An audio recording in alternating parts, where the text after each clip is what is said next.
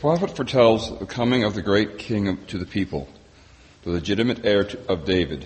His rule shall extend to all the earth. A reading from the book of the prophet Isaiah. There will be no gloom for those who are in anguish. In the former time, he brought into contempt the land of Zebulun and the land of Naphtali.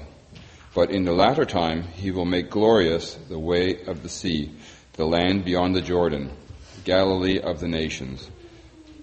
The people who walked in darkness have seen a great light.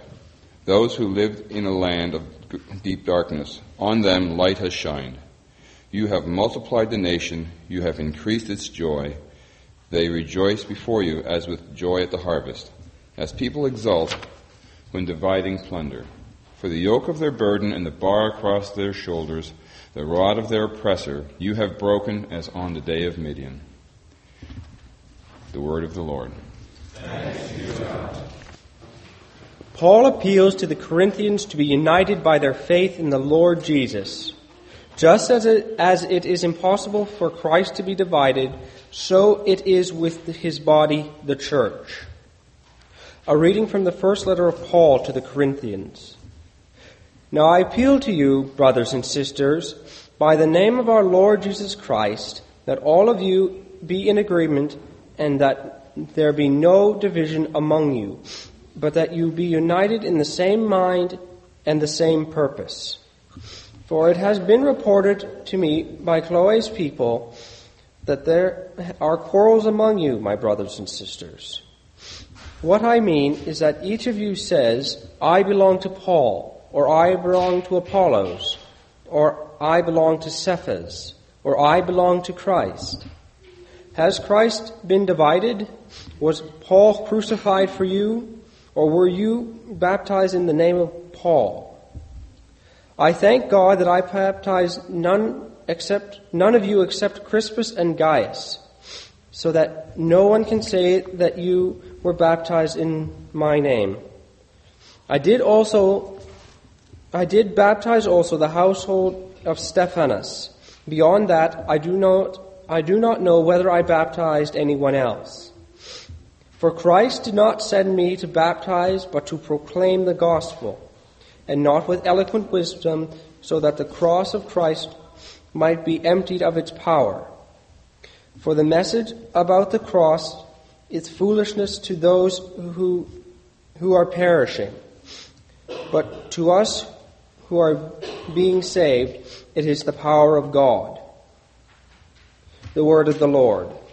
The Holy Gospel of our Savior Jesus Christ according to Matthew.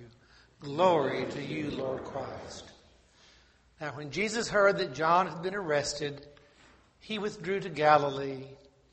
He left Nazareth and made his home in Capernaum by the sea, in the territory of Zebulun and Naphtali, so that what had been spoken to the prophet Isaiah might be fulfilled land of Zebulun, land of Naphtali, on the road by the sea across the Jordan, Galilee of the Gentiles.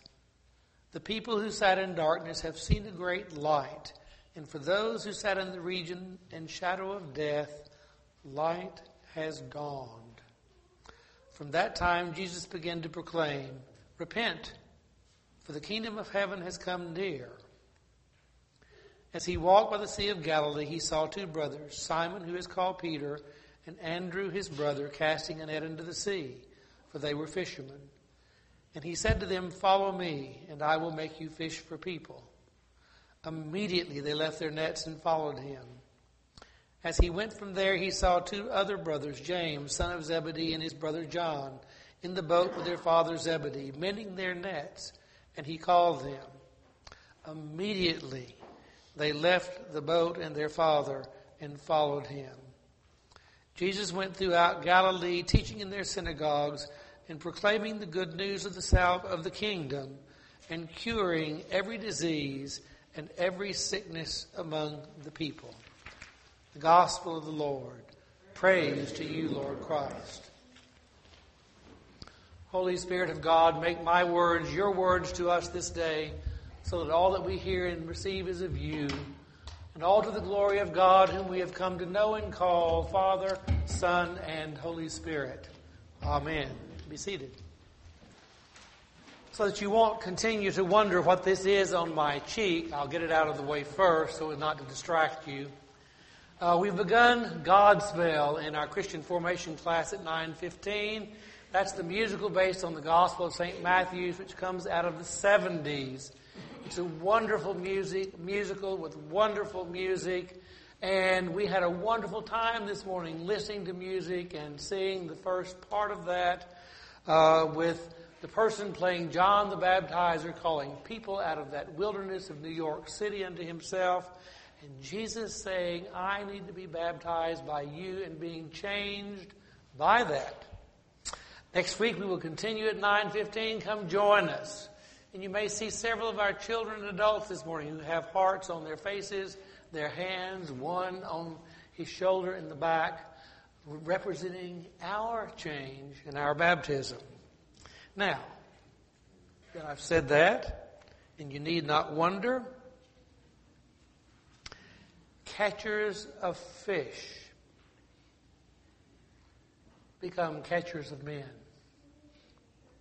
men who formerly caught fish to provide daily sustenance for people, food for the day, now follow Jesus to provide an eternal sustenance for people, food for life.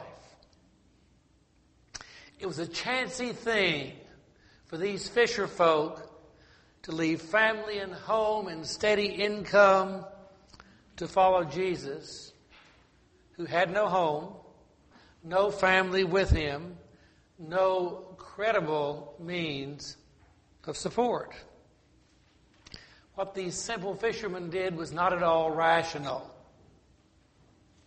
But the words of Jesus to them were compelling. Come, follow me, and I will teach you to catch men instead of fish words so compelling that they had to follow. They could do nothing else or did nothing else. They went from catching fish to learn how to catch people. They really couldn't have known in the beginnings what Jesus meant. All they could do was come and see at that point. Last week, two of John's disciples, one Andrew and the, the brother of Simon, the other unnamed, asked Jesus, Where are you staying? In other words, they're asking this question Among whom will you pitch your tent? With whom will you stay and remain? Who is important to you in this complex world of many confusions? And Jesus answers, We'll come and see. They need to go and see for themselves.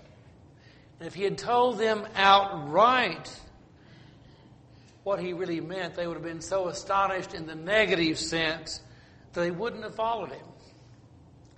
If he outright had referenced, referenced the poor and the outcast, lepers, the deaf, the dumb, the paralyzed, prostitutes, tax collectors, and so forth, they would have been astonished to the point of disbelief. But coming to see for themselves, they could begin to understand, slowly but surely, the why. Come and see, and I will teach you to catch people instead of fish. In other words, come and experience what I'm about. And it's in that experience, learn something of the what and the why. And so they did follow him. Immediately, we're told, they went without hesitation. There is urgency in the words of Jesus, and there is urgency in their following him immediately. And following him, they heard him teach in their synagogues. They heard him preach the good news of God very near to them. They saw him cure every sickness and every disease among the people. Our gospel text for today leaves out some of the urgent specifics of what Jesus did and what those new disciples witnessed. Let me read something beyond our text for today. The news about Jesus spread throughout the whole country of Syria, so that the people brought to him those who were sick, suffering from all kinds of diseases and disorders, people with demons and epileptics, paralytics, and Jesus healed them all. Not just a few, he healed them all. Large crowds followed him from Galilee, from Jerusalem and Judea, and the land on the other side of the Jordan. The scene is being set for a series of teaching words, words which we call the Sermon on the Mount. Three whole chapters in Matthew's Gospel are a collection of those teachings of Jesus. He teaches about the blessed marginal. He teaches about salt and light, the law, anger, adultery, divorce, revenge, love for enemies, charity, prayer. He teaches about fasting, riches in heaven, the light of the body, God and possessions, judging others, asking, seeking, and finding God. He teaches about a tree and its fruit, about those whom the Lord knows, about a house built upon a foundation of rock. And when he had finished those teachings, the crowds who heard him were amazed because he taught not like the teachers of the law. He taught with a different kind of authority. The teachers of the law taught with their maybes and their perhapses and their what ifs. And when he taught, he was saying, This is the way it really is authority. Having said these things, I'm going to be so bold as to say this. Jesus went out to meet people where they were, responded to their needs, and based on their response, his response to them, they followed to hear him teach, to see what he said, to, to, to see what he did. They were first changed by what Jesus did for them, and then they were changed by what Jesus taught them. Congregations that are growing today, in spite of all that seems to oppose church growth in the world today, do what Jesus did and, his disciples did, and in the same order. They go out to people where people are. They tell them what Jesus has done for them. They tell their stories on the spot, face to face, eye to eye, about Jesus and then challenge them with, with their word, his words, come and see. We've seen this happen in our diocese, at Church of the Transfigurations, Lake St. Louis, at St. John's Church on Arsenal, at Trinity Church in Hannibal. These congregations, 10 years ago, were thought of as dying, if not already dead and they have grown in leaps and bounds. Their priests and their people went out, went out to people to meet people in the world where they were. They told their own stories of Jesus and invited them then to come and see.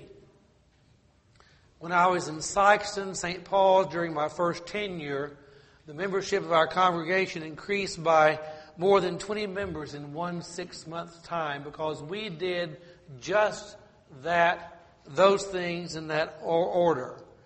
And the aftermath results were astonishing. So I say again, the order is this a kind of gospel rubric, if you will. Go, meet, tell of Jesus, and invite.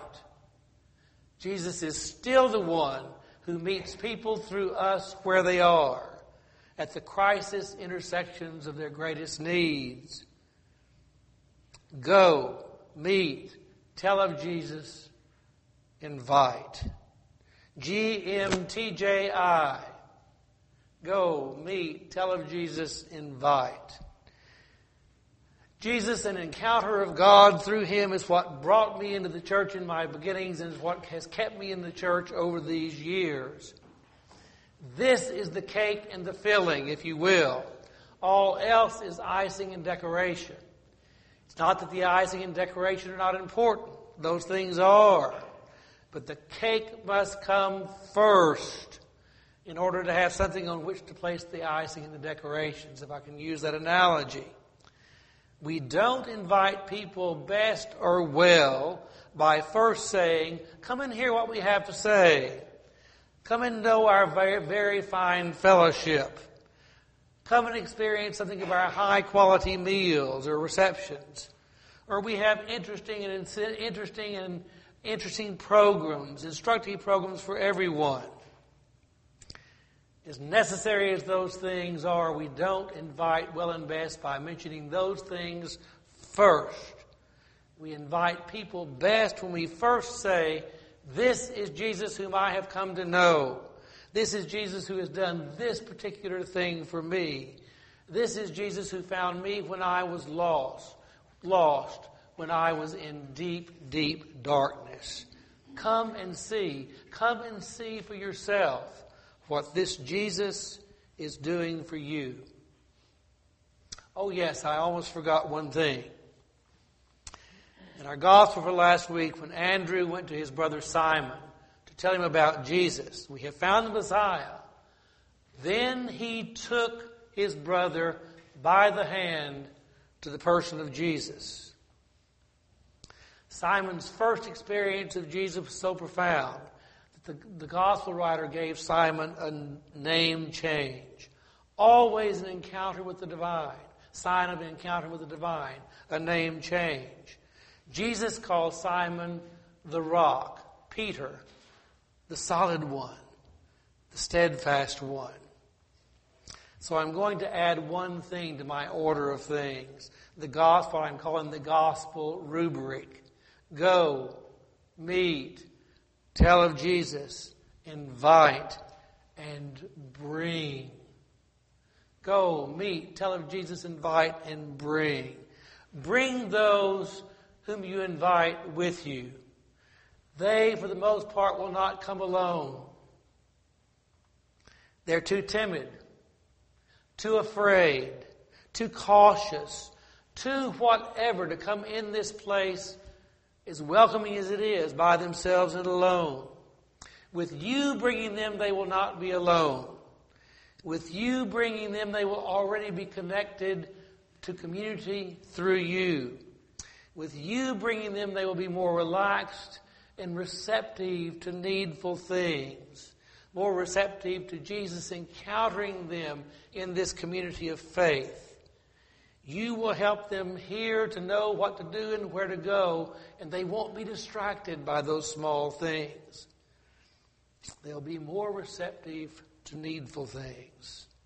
So, go, meet, tell of Jesus, invite, and bring. It is an order hidden in the Gospels, but, but still yet there. I call that order the rubrics of the gospel. Do this, and you will have learned to catch people for God. Amen.